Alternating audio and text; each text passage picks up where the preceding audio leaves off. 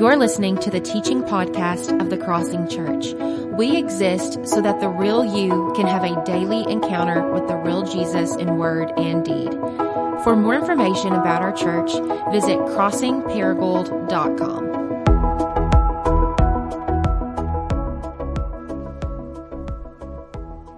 Today's teaching text comes from Matthew chapter 16, verses 13 through 20. When Jesus came to the region of Caesarea Philippi, he asked his disciples, Who do people say the Son of Man is? They replied, Some say John the Baptist, others say Elijah, and others Jeremiah or one of the prophets. But what about you? He asked, Who do you say I am? Simon Peter answered, You are the Messiah, the Son of the living God.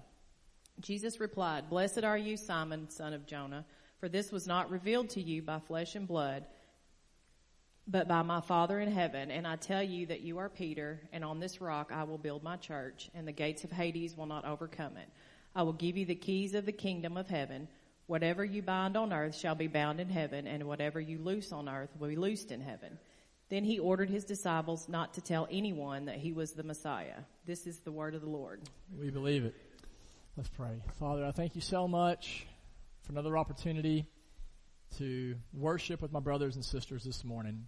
I know that um, you are very well familiar with everyone in this room of how they come into the room. I pray that right now, Holy Spirit, that you would minister to each heart in a special and unique way, that you would redeem our imaginations, that you would help open up our minds and our hearts, um, uh, our eyes to see you, Jesus, as you really are, to experience life in the church as you've created it to be, and that as a result, this would be something that not only transforms our lives, but our communities and beyond. And so, Christ, I pray and ask these things. Amen. You may be seated. Eugene Peterson uh, was a pastor, scholar, poet, and author. He, uh, in his lifetime, wrote more than 30 books, uh, including his widely acclaimed uh, paraphrase of the Bible, The Message. Um, it was a single project that took him 10 years to complete. So imagine that working on one project for 10 whole years. And after studying the Bible verse by verse by verse over a decade, here was his conclusion. He says, and I quote, the biblical fact is that there are no perfect churches. There are instead communities of sinners where at least one of the sinners is called pastor and then given a designated responsibility to gather the church around Jesus and his mission. And he's right. If you go read the New Testament, what you're going to see is that though the church is really beautiful, the church is also really broken. And uh, we all know Christians who we can say, and maybe this is us, uh, we could say uh, are hypocritical, can be judgmental, uh, manipulative, and at times just plain mean. And given the messiness of the church, there are more and more people that I know of in our society that are making statements like this. You know, I'm really into Jesus. I'm just not that into the church. Really like the idea of Jesus. I appreciate Jesus, but I want to keep my distance from the church. And if that's where you are, I just want to say this, like, I get it. I grew up in the church. My dad was a pastor. I was there every time the doors were open, which at one point that meant you were there every Sunday morning, Sunday night, and Wednesday night, no questions asked. Um, but when I was a teenager, uh, the church that we were part of experienced a horrific split. Um, I remember seeing people yell at one another and make accusations towards one another. I remember walking in my house one time and a group of deacons were in there threatening to sue the church. Um, and, and it was all over something as simple and small as this debate of how often the youth group should travel to other churches to do this stick routine, which was like basically like this thing that was really popular in the 90s where like kids would get up and do this like dance to Christian music and make like a cross with a stick or things like that. And, um, so here's the thing, like, like, I grew up with a firsthand look at the dark side of Christian community. And yet, in spite of all the fighting and the failures and the flaws, I stand here today as a pastor of a local church. And though there are times that I still have seasons of disappointment and discouragement, I truly believe now more than ever that the local church is worth giving our entire lives to. Because despite its imperfections, Jesus is abundantly clear in the scriptures that the church is actually God's plan A for rescuing and redeeming the world, which means more than we need politicians, more than we need programs or public officials. If we are going to transform our city, or cities and therefore transform our world more than we need anyone or anything else. We just need to learn how to be the church that Jesus has called us to be. And in order to get there, I want you to look with me at Matthew 16. Matthew 16, starting in verse 13, says, When Jesus came to the region of Caesarea Philippi, he asked his disciples, Who do people say the Son of Man is? Now, Caesarea Philippi was not always known as Caesarea Philippi. It was actually renamed by Philip. Uh, he named it after Caesar. And in this context, Caesar was considered the Son of God. He was considered the Lord of Lords and the King of Kings who ruled over the universe. Nobody was able to disagree with that, or they would be put to death. Uh, Caesarea Philippi was also a very dark region. Uh, it was the place where it was considered the very gates of hell were located in a cave. And so, if you were a Jewish person, you would not want to go to Caesarea Philippi. And yet, Jesus intentionally travels as far north as he does in any of his journeys, and he specifically, intentionally takes his disciples to this region to ask this question: Who do people say that I am? They replied, some say John the Baptist, verse 14. Others say Elijah, and still others Jeremiah or one of the prophets. But verse 15, what about you? Jesus asked, who do you say that I am? That is the most important question you could ever answer. I know I'm in front of a crowd right now, but I'm in front of a crowd of individuals. And I just want to encourage you to answer that question for yourself. Who do you say that Jesus is? That's an important question because there's a lot of versions of Jesus out there in the world today. There's, for example, the white American Jesus who holds the conservative values and, uh, you know, holds to all the things we believe in, but what he's really after is just your health, wealth, and prosperity. He doesn't care about his kingdom, he just cares about your kingdom. He doesn't really care so much about his life and his glory, but you and your glory. There's also the hippie Jesus, right? The Jesus that is all about love, right? Like truth is subjective, like you just do you, like whatever you want to do is fine, like as long as you don't really hurt anybody, it's all good. There's also like religious, like tyrant, taskmaster Jesus. Some of you know this Jesus, this version of Jesus, where every time you go to pray and talk with God, it's not that you feel God loves you. You just feel like God is always wanting to, to get something from you. So every time you go pray, it's like I walk away with this to-do list of all the things that Jesus told me He wants me to do to try harder to be better. Growing up, I had this uh, a picture of Jesus in my head. I'll put it on the screen for you. I call this the Olan Mills Jesus. You may remember Olan Mills used to go around churches. Look at that picture of Jesus. I mean, his hair slicked back. It looks great. Beard's phenomenal. It's trimmed. His clothes look like they're nice and neat. They've been ironed. But then he's just kind of got this like look off to the distance as if he's totally disconnected from the reality and the pain of my own life. And whatever your version of Jesus is, I just want to say this. If it's not the Jesus of the Bible, if it's a counterfeit Jesus, it's a Jesus that is weak, pitiful, boring, and unable to help you at all. It's not worth giving your life to. And so what we need to do today is we need to trade our version for Jesus for the real resurrected Jesus, to worship and follow Jesus as he is and not as who we think that he should be. Jesus asked the question, who do you say that I am? And who speaks up? Who answers the question? Peter. Peter. It's always Peter. Peter don't give anybody else a chance to speak. And oftentimes, whenever he talks, he says something that later he regrets. I don't know if anybody else is like that. That's usually me. I say something and I'm like, ooh, that sounded way better in my head than it did out loud. That's Peter. He is notorious for putting his foot in his mouth, but here he gets it right. Jesus asked the disciples, who do you, that's a plural, who do you, or in Arkansas, who do y'all say that I am? In verse 16, Simon Peter answered, You, Jesus, you are the Messiah, the Son of the living God. He says, Jesus, you are the King of kings and the Lord of lords. Caesar's not. You are. You are the Son of God. Right? Like, eh, which by the way, that, that, that little profession of faith right there, like that's enough to get Peter killed. Again, like, like if you don't say Caesar is Lord of Lords, someone else is Lord of Lords, King of Kings, like, like that's a death sentence. It's why in verse 20, which we read earlier, uh, Jesus says, hey, don't tell anybody I'm the Messiah. Why does he say that? It's not because he's afraid to die. Jesus still has more ministry to do. So he's like, look, I don't, I'm not ready to die yet because there's more work that I have to do here on earth before I die for the sins of the world. So it's like, keep this to yourself. Like, this is a big deal. The first time in scripture someone calls him this, right? It's a very, very big deal. He says, Caesar's not the Lord of Lords. He's not the King of Kings. Like, Jesus, you are. You are the Son of God. You are the long awaited Messiah who has come to do for us what we could not do for ourselves, to save us from our sins so we can have a relationship with God. And look at Jesus' response to this, verse 17. Blessed are you, Simon, son of Jonah. Fortunate are you for this was not revealed to you by flesh and blood, but by my Father in heaven. He says, hey, everybody listen up. You know why Peter, why Peter gets this? It's not because Peter's better than anybody else, it's because God revealed it to him. Like God opened his eyes to see the truth about who Jesus is. And because, listen, because we can't open our own eyes, because I can't do that, let me just, I just want to even pray right now. I want to stop and just ask, Jesus, would you, right now through your spirit, Father, would you open the eyes of people in this room, those listening online, to see you as you really are?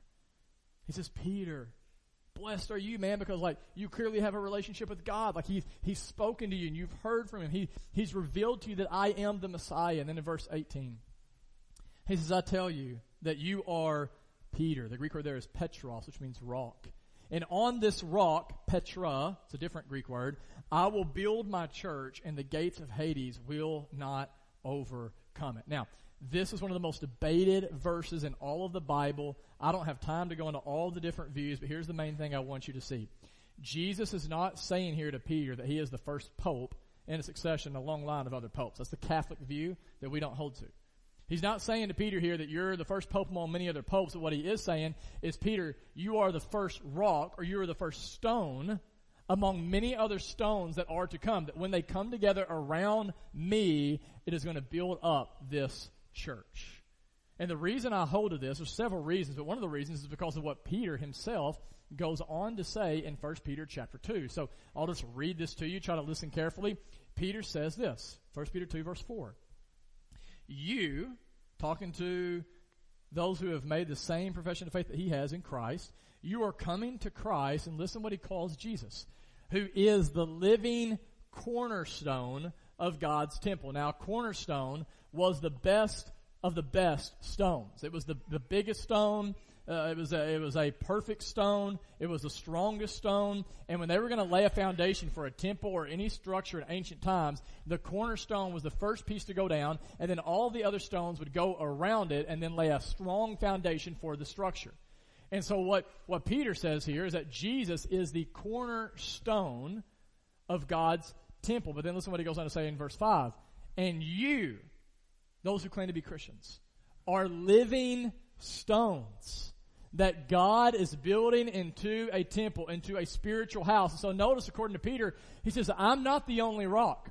I'm not the only stone. If you are a Christian, you are a living stone. And when we come together around the cornerstone, around Jesus Christ, He, as a result, through His power, builds up this thing called the church. Now here's the question. What does Jesus mean when He uses the word church here in Matthew chapter 16 verse 18. What does Jesus mean when he says the church? It's a pretty important question to try to answer. And what you need to know is this. The word church in the Greek is the word ecclesia. And it literally means called out ones. And what you need to know about this word is that it's actually not a religious word. It's a political word. It's a word that was meant to describe a group of people during this time period who would be called out or summoned by the Roman emperor to basically implement the vision and values of the empire. It, it was it was something. It was a, a ecclesia as a group of people who are, are basically chosen by the king of that day for the purpose of advancing their kingdom initiative. And the reason that matters so much is listen, that's the word that Jesus uses whenever he thinks of the church. What that means is that rather than us thinking about the church as a building or a social gathering for Christians or just a place for, for people to try to be a good little moral, you know, boys and girls, when Jesus says, I'm going to build my church, build my ecclesia, what he's talking about is a kingdom outpost. What Jesus is talking about is a group of people that he has chosen or he has summoned into His service, a people that He has left here on this earth for the purpose of implementing His vision and His values of the kingdom of God. And if that's confusing to you, or like I don't, I don't get like what does that mean? Well, think about it like this. I heard a pastor uh, use this as an illustration this week. Uh, think of an American embassy. I don't know if you're familiar with this, but America has embassies all over the world. And what is an embassy? An embassy is basically a little bit of heaven a long way from home. An embassy is a sovereign territory that is ruled and reigned by the American government in a foreign land. It, it represents not the country that it's in, it represents the country that it's from.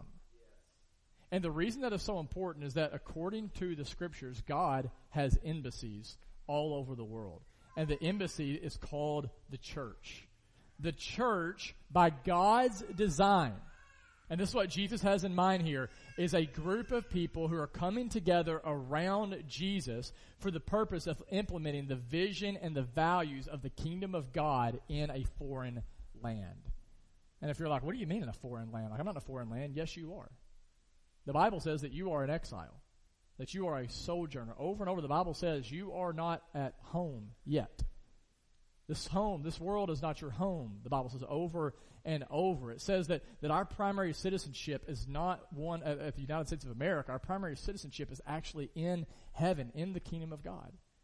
And if we are going to, Crossing Church, if we're going to be the church Jesus has called us to be, we have to realize our job is to represent the homeland the vision and values of the kingdom of God, to live and to love in such a way that this little corner of the earth, Paragould, Arkansas, begins to look increasingly more like heaven and less like hell.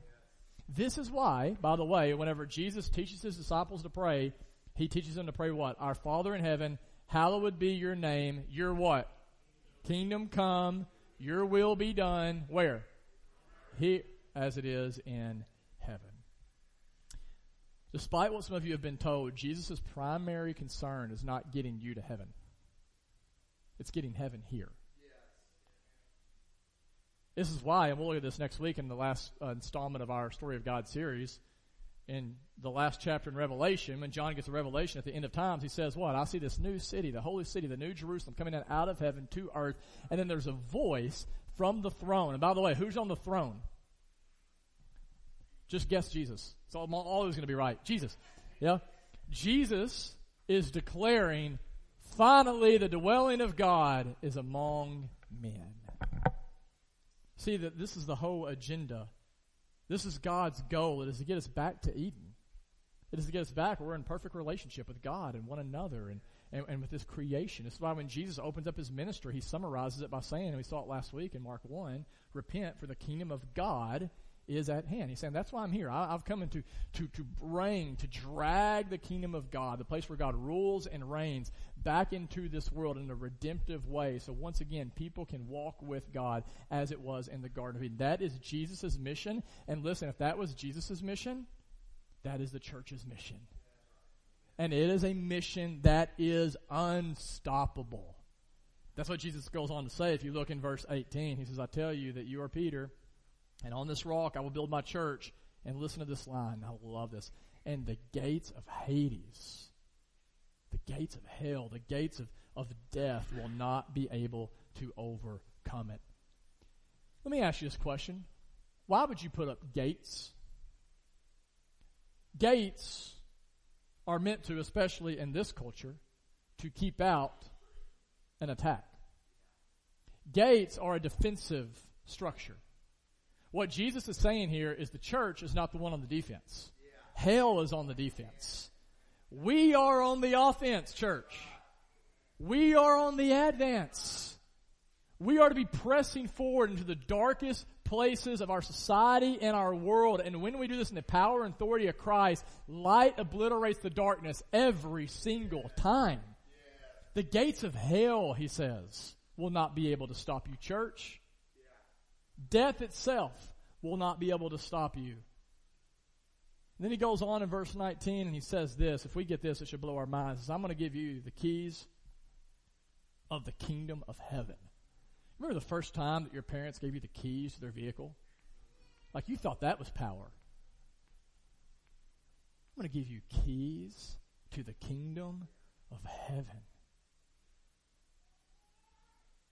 Whatever you bind on earth will be bound in heaven, and whatever you lose on earth will be loosed in heaven. What is Jesus saying? Well, he says, whenever I give you the keys of the kingdom of God, he's just talking about, I'm going to give you access into the very presence of God. There's no barrier. You don't have to wait for a priest to go in on your behalf like it's been going on in the Old Testament. You, right now, because you have trusted in me as the Messiah, can enter into the presence of God anywhere, anytime.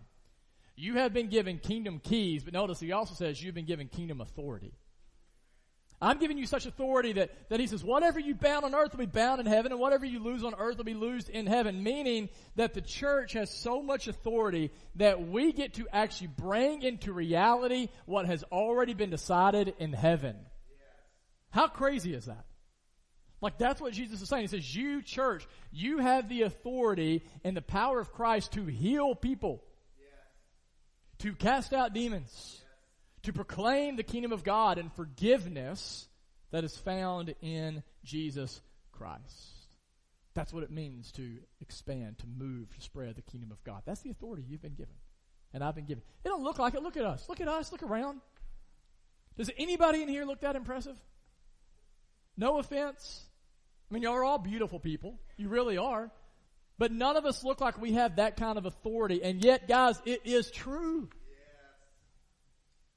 And this is what we see in the book of Acts. That's why it's so good to read the book of Acts to, to inspire us, to give us something at least to aspire to. The book of Acts, I don't know if you realize this, is actually a sequel. Did you know that? It's written by Luke, who also wrote the Gospel of Luke. Somebody's like, I almost said the Gospel of Jesus because you said always say Jesus. the Gospel of Luke, which is about Jesus. So he writes the Gospel of Luke. Jesus then ascends into heaven, right? He's gone out of the Gospel of Luke. Like he's, he's back in heaven and now Luke's going to write this other book, the book of Acts. And here's what he says. Very first line, opening line, Acts chapter 1 verse 1. In my former book, Theophilus, there's a, a baby name for you if anyone's looking for one. I wrote about all that Jesus, listen to this, began to do and teach. Why did he use the word began? Like, like, like if Jesus is already ascended into heaven, he's already gone, like his earthly ministry is over, right? Wrong.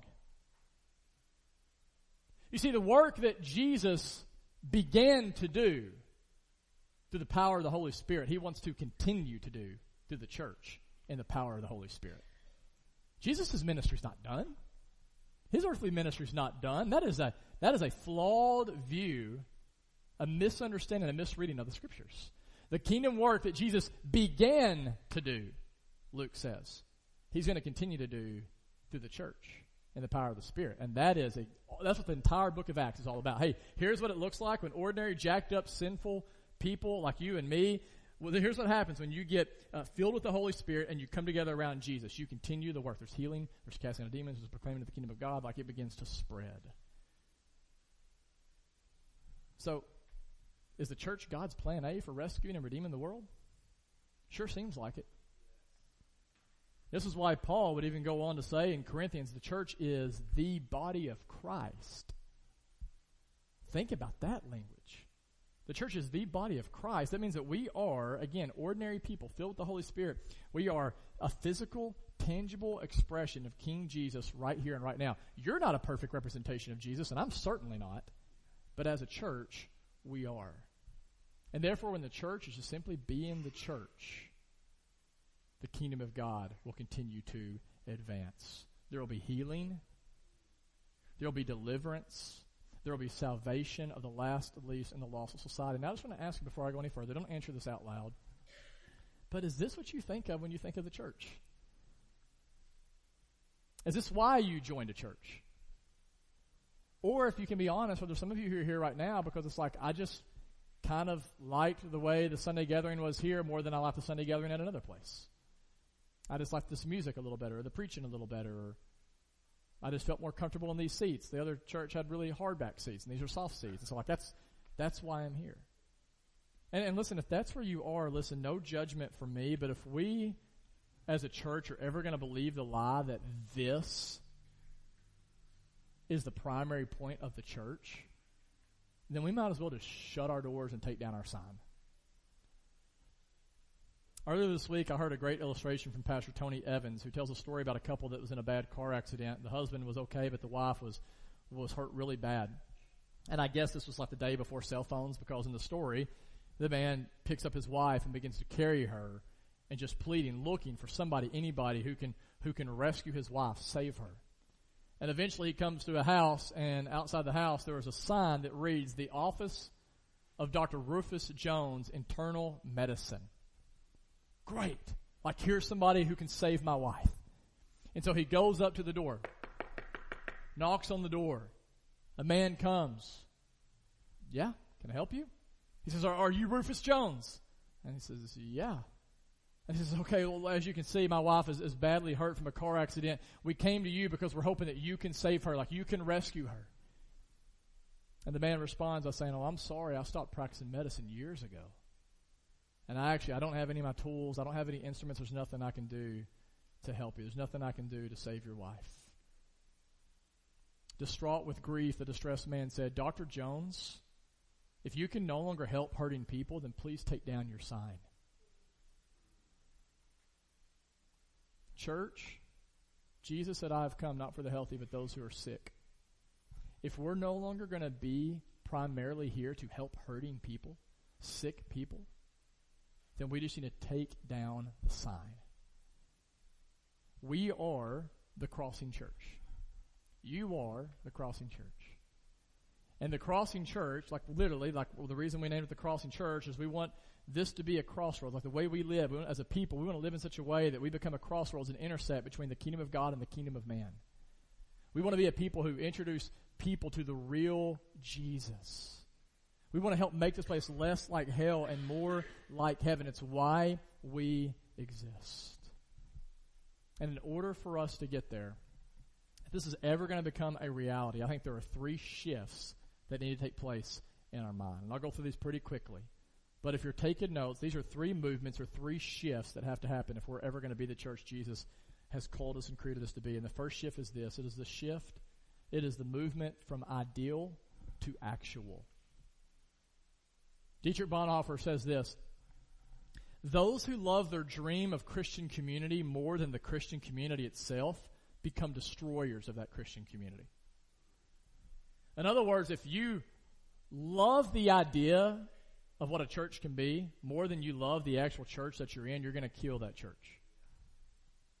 You know, we read stories in Acts and we're like, oh, I want to be in a church like that, man. Or you read Acts chapter 2 and there's like Holy Spirit power and there's generosity and they're forgiving one another and they're sharing their needs and they're eating meals and, and, and it's just, it's incredible what's happening. It really is. And we're like, yeah, man, like that's the kind of church I want. And what you don't realize is if you keep reading the Bible, that church is just as jacked up as any other church. I mean, one dude's like literally having sex with his mom. People are getting drunk off communion wine. They're suing one another. I mean, there's there's backbiting, there's gossiping, there's there's greed at times. Like I mean, there's uh, there's manipulation. Like it's all in there. And so, listen, if you go into a church expecting some ideal church, like either you're going to crush people with your expectations or you're going to be crushed when they don't meet your unhealthy expectations and you're going to go to another church and at first it's going to look really good on the outside but the more you get in you're going to realize oh these people are just as jacked up as those people. And once again you're going to be disappointed and you're going to leave that church and you're just going to continually jump from thing to thing to thing to thing to thing. And when you do that listen you miss out on the transformation that god wants to do in your own life in you and through you Bonhoeffer goes on and he says this We don't merely bear one another's burdens, the true burden is bearing one another. Isn't that the truth? We overlook an offense, we forgive, we show mercy and grace, we disabuse ourselves of our own pipe dreams and illusions of Christian community in order for the power of that community to take effect. Is there a time to leave a church and go to a different church? Absolutely. There are times to do that. If you're a part of a church and they're not pursuing the Great Commission, you should leave that church. If they're not living on mission, they're not calling you to mission, you should leave that church. If, if the pastors are teaching something other than the Bible, you should leave that church. If pastors are living in unrepentant sin, you should leave that church. If pastors aren't calling out other sins, you should leave that church. But you should never leave a church just because it's not exactly the way you think it should be. Ever. Because it doesn't fit in to your perfect ideal vision of the church, which, by the way, is a figment of your imagination. Secondly, we need to move, if we're going to be the church Christ has called us to be, we need to move from inspiration to perseverance.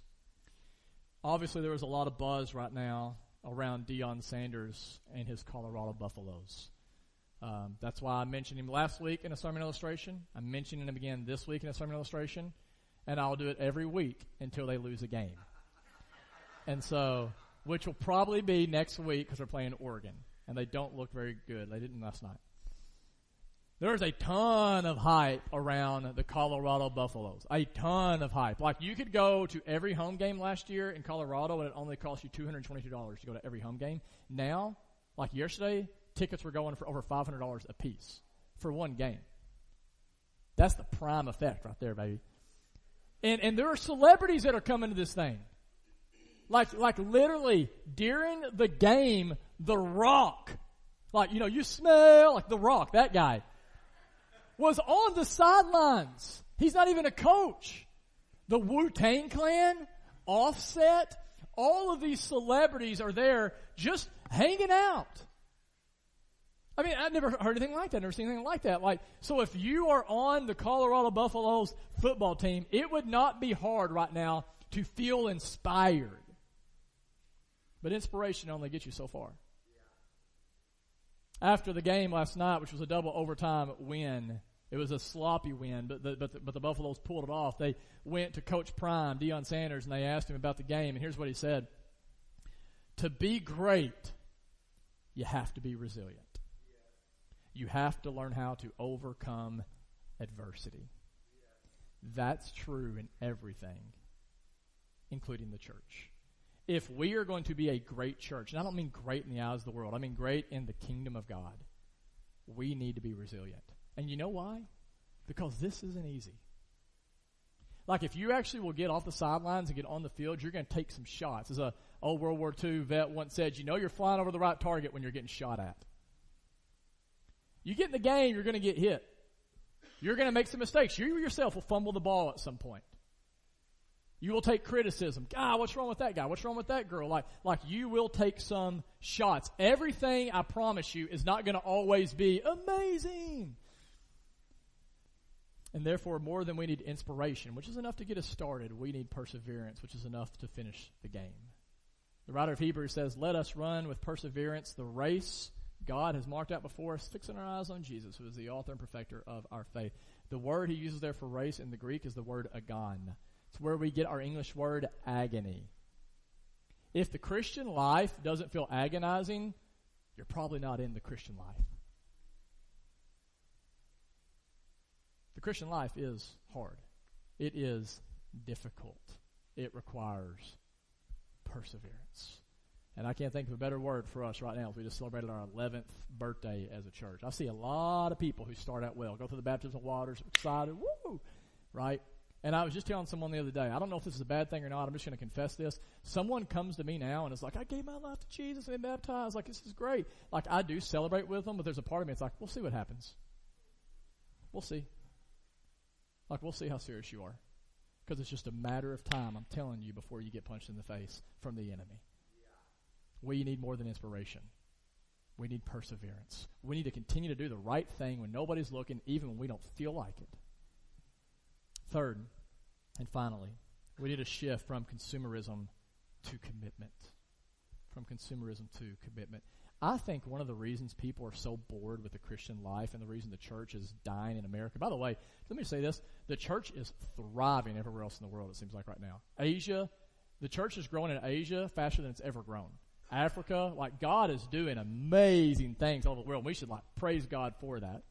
America's just not one of those places. And I think one of the reasons why is because we have believed the lie that the church primarily exists for me rather than God. Yeah. That primarily exists for me rather than the world. We have begun to view the church, I'm afraid, like a cruise ship rather than a battleship. You understand the difference in a cruise ship and a battleship? If you get on a cruise ship, what is your goal? Yeah, I don't know what all y'all said, but uh, y'all said something different. It's probably all right. You get the point, right? We go in there for for comfort, for pleasure, for entertainment, and and and, and you know cruises are great for like a week, but do you really want to live live on a cruise your entire life? Like you may think that, but I'm telling you, after a while, it's like there's only like so much you can consume before you just start like feeling like blah. And that's because you were made for more than consumption. You were made to give your life away for the glory of God.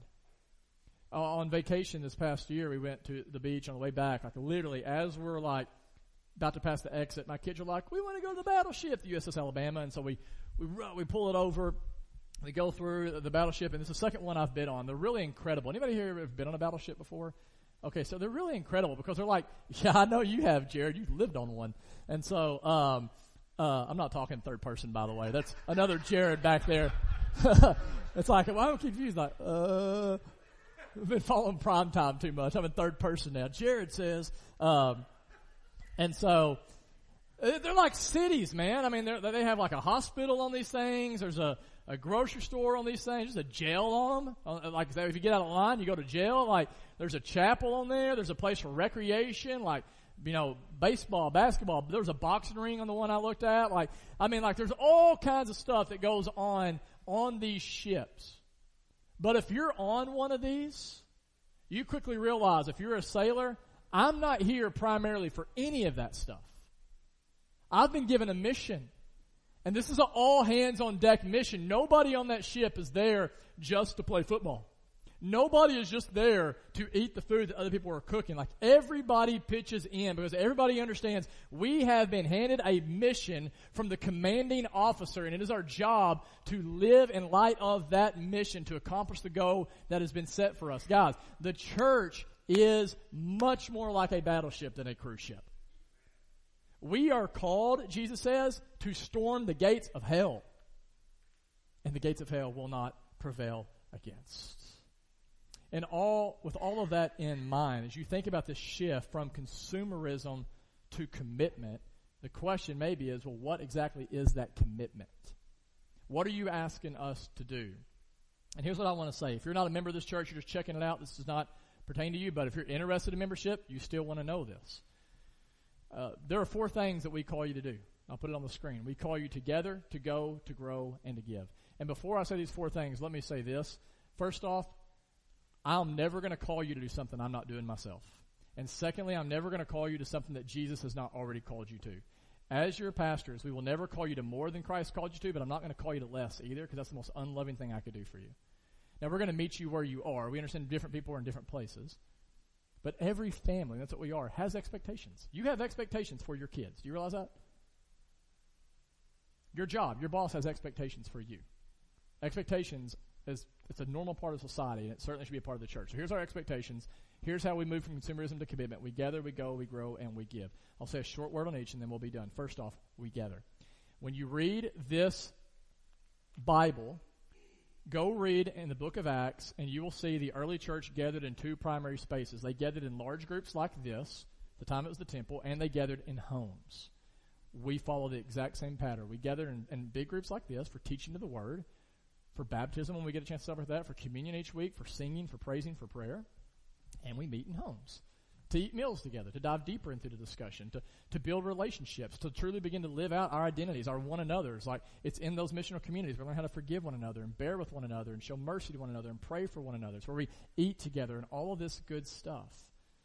This is very important. Again, like we need to come together. Remember, we're living stones. A, a living stone, if you're just a stone by yourself, you're definitely not that impressive. And I'm not that impressive. But when we come together, remember, Peter says when we come together around the cornerstone, around Jesus, there's something supernatural that happens in the fact that, that God's empowering presence manifests himself in a way when the church gathers differently in a way that he doesn't when we don't gather. Does that make sense? And so this is why the New Testament authors over and over say things like, do not neglect meeting together, as is the habit of some. Guys, this actually matters. And I feel so foolish that I have to say this. I feel like now, like used to, I, I can't. You didn't have to say this thing, but since COVID, like since the pandemic, you certainly do. I just want to encourage you with all the love in my heart. Don't let this gathering of other believers simply be just another activity that is competing with everything else in your life. Make this a priority. Put it at the top of the list. And if you're like, well, how often should I commit to gathering with the church? let me just say this, and I'll try to set the bar fairly low. Just try to be here more than you're not here. How about that? Let's just start there. Just try to be consistent. If you're going to be a good employee, you need to be consistent. If you're going to need to be a good spouse, you need to be consistent. If you're going to be good at football or basketball or whatever, you need to be consistent. Now, you don't need to be perfect. Don't need to be perfect. God doesn't expect perfection from you. You don't need to be perfect, but there needs to be a pattern of consistency in your life. So let's be consistent in, in gathering. Secondly, not only are we just called together, we're called to go. That means we're called to embrace the Great Commission. Jesus says, All authority on heaven and earth has been given to me. Now go and make disciples of all nations. We need to go. We need to see ourselves as missionaries, again, as representing the kingdom uh, vision and values wherever we are. Right? Paul says we are ambassadors for Christ. We've been given the same ministry of Jesus to reconcile the world back to Him. Like that is our goal. And so at the crossing, we encourage you to live as missionaries in your everyday stuff of life and work in your neighborhood, wherever you are. But then also we encourage you to, to get in these things called missional communities that have these specific mission focuses. And one of the reasons that we think it's important to go out on mission together is because this is the way Jesus did it. He would send out disciples together, never one on one, always in a group. There's power in numbers. Again, think about living stones. You'll be able to experience the empowering presence of God. It's going to happen more when we come together than when we're all just kind of out doing our own thing. Uh, we baptized a Muslim earlier this year. One of the greatest moments for me since we planted a church. And the reason we baptized a Muslim was not the result of, of Jared Pickney doing his thing. It was because our MC had a mission that we had been serving on together for years. So let's gather, let's go, let's grow. When God saves you, He actually plans to change you. He wants to grow you. He wants you to go from being a spiritual infant to a child to an adolescent to an adult. God wants you to come to a place where you don't always have to be fed, but where you can feed others. Think about that. Where are you in that growth pattern? Wherever you are, God wants you to go from immaturity to maturity and to take responsibility for your growth. To be a member of this church, it means taking responsibility for your growth, to spend time yourself praying in Scripture, fasting, practicing the spiritual disciplines. Guys, you cannot give what you do not have. And you're not going to be able to live off other people's faith. We need to be individuals who abide in the vine and as a result bear much fruit. So let's take responsibility for our growth. And finally, let's be a people who don't just gather, go, and grow, but let's be a people who give. Let's be a people who give. And there's three places that we really would like for you to give. We ask you to give your time, your talents, and your treasures. Um, if you are not currently serving on Sunday mornings or in some ministry team, I would really encourage you to do that. And if you want to know how to get involved, come see me, come see Chris. One of the first things a staff member will say when they start working for the church is just how much work they didn't realize went into just pulling something like this off. There's so much stuff that happens behind the scenes that you don't even see. And right now, like we have like, it feels like, uh, this might not be true, but we feel like 20% of the people are kind of doing 80% of the work. We have people who are like double dipping, triple dipping, quadruple dipping, like serving in three or four different places just to try to like meet the needs so we can come in here and we can gather. And a lot of these are thankless positions. Nobody will ever see you. Nobody will even know what you're doing. But God will know. Right? like I would encourage you, like give in some way, serve. But don't just give of your time and talents. We encourage you also to give of your treasures, to give of your finances to the local church. We are a not-for-profit organization. The only reason we exist is because there are some people in this room or in our church who give financially to the church. If they stopped giving, we would stop existing. It's that simple. And this, by the way, giving to the church is not like a Jared thing or it's not like an American idea. Like it's a Jesus idea. Jesus himself said that we are to give to the local church. And in doing so, we free our hearts from greed, which by the way, I've never met anybody who feels like they're greedy. That's why it's such a, a terrible, like subtle, dangerous sin. Because greed can go undetected. It's like a parasite inside of us. Like giving frees us up from being greedy. It puts our trust in God and it helps us advance His kingdom mission. And if you can't start, by the way, by giving 10%, which is what we see in the New Testament, like, I actually think Jesus calls us to more than that, but 10% seems to be a, a pretty good place to start. If you can't give 10% of your gross income, just start somewhere. Start with 1%, start with 2%, just do the best that you possibly can. And if you hear all of that and you're like, man, that sounds like a lot.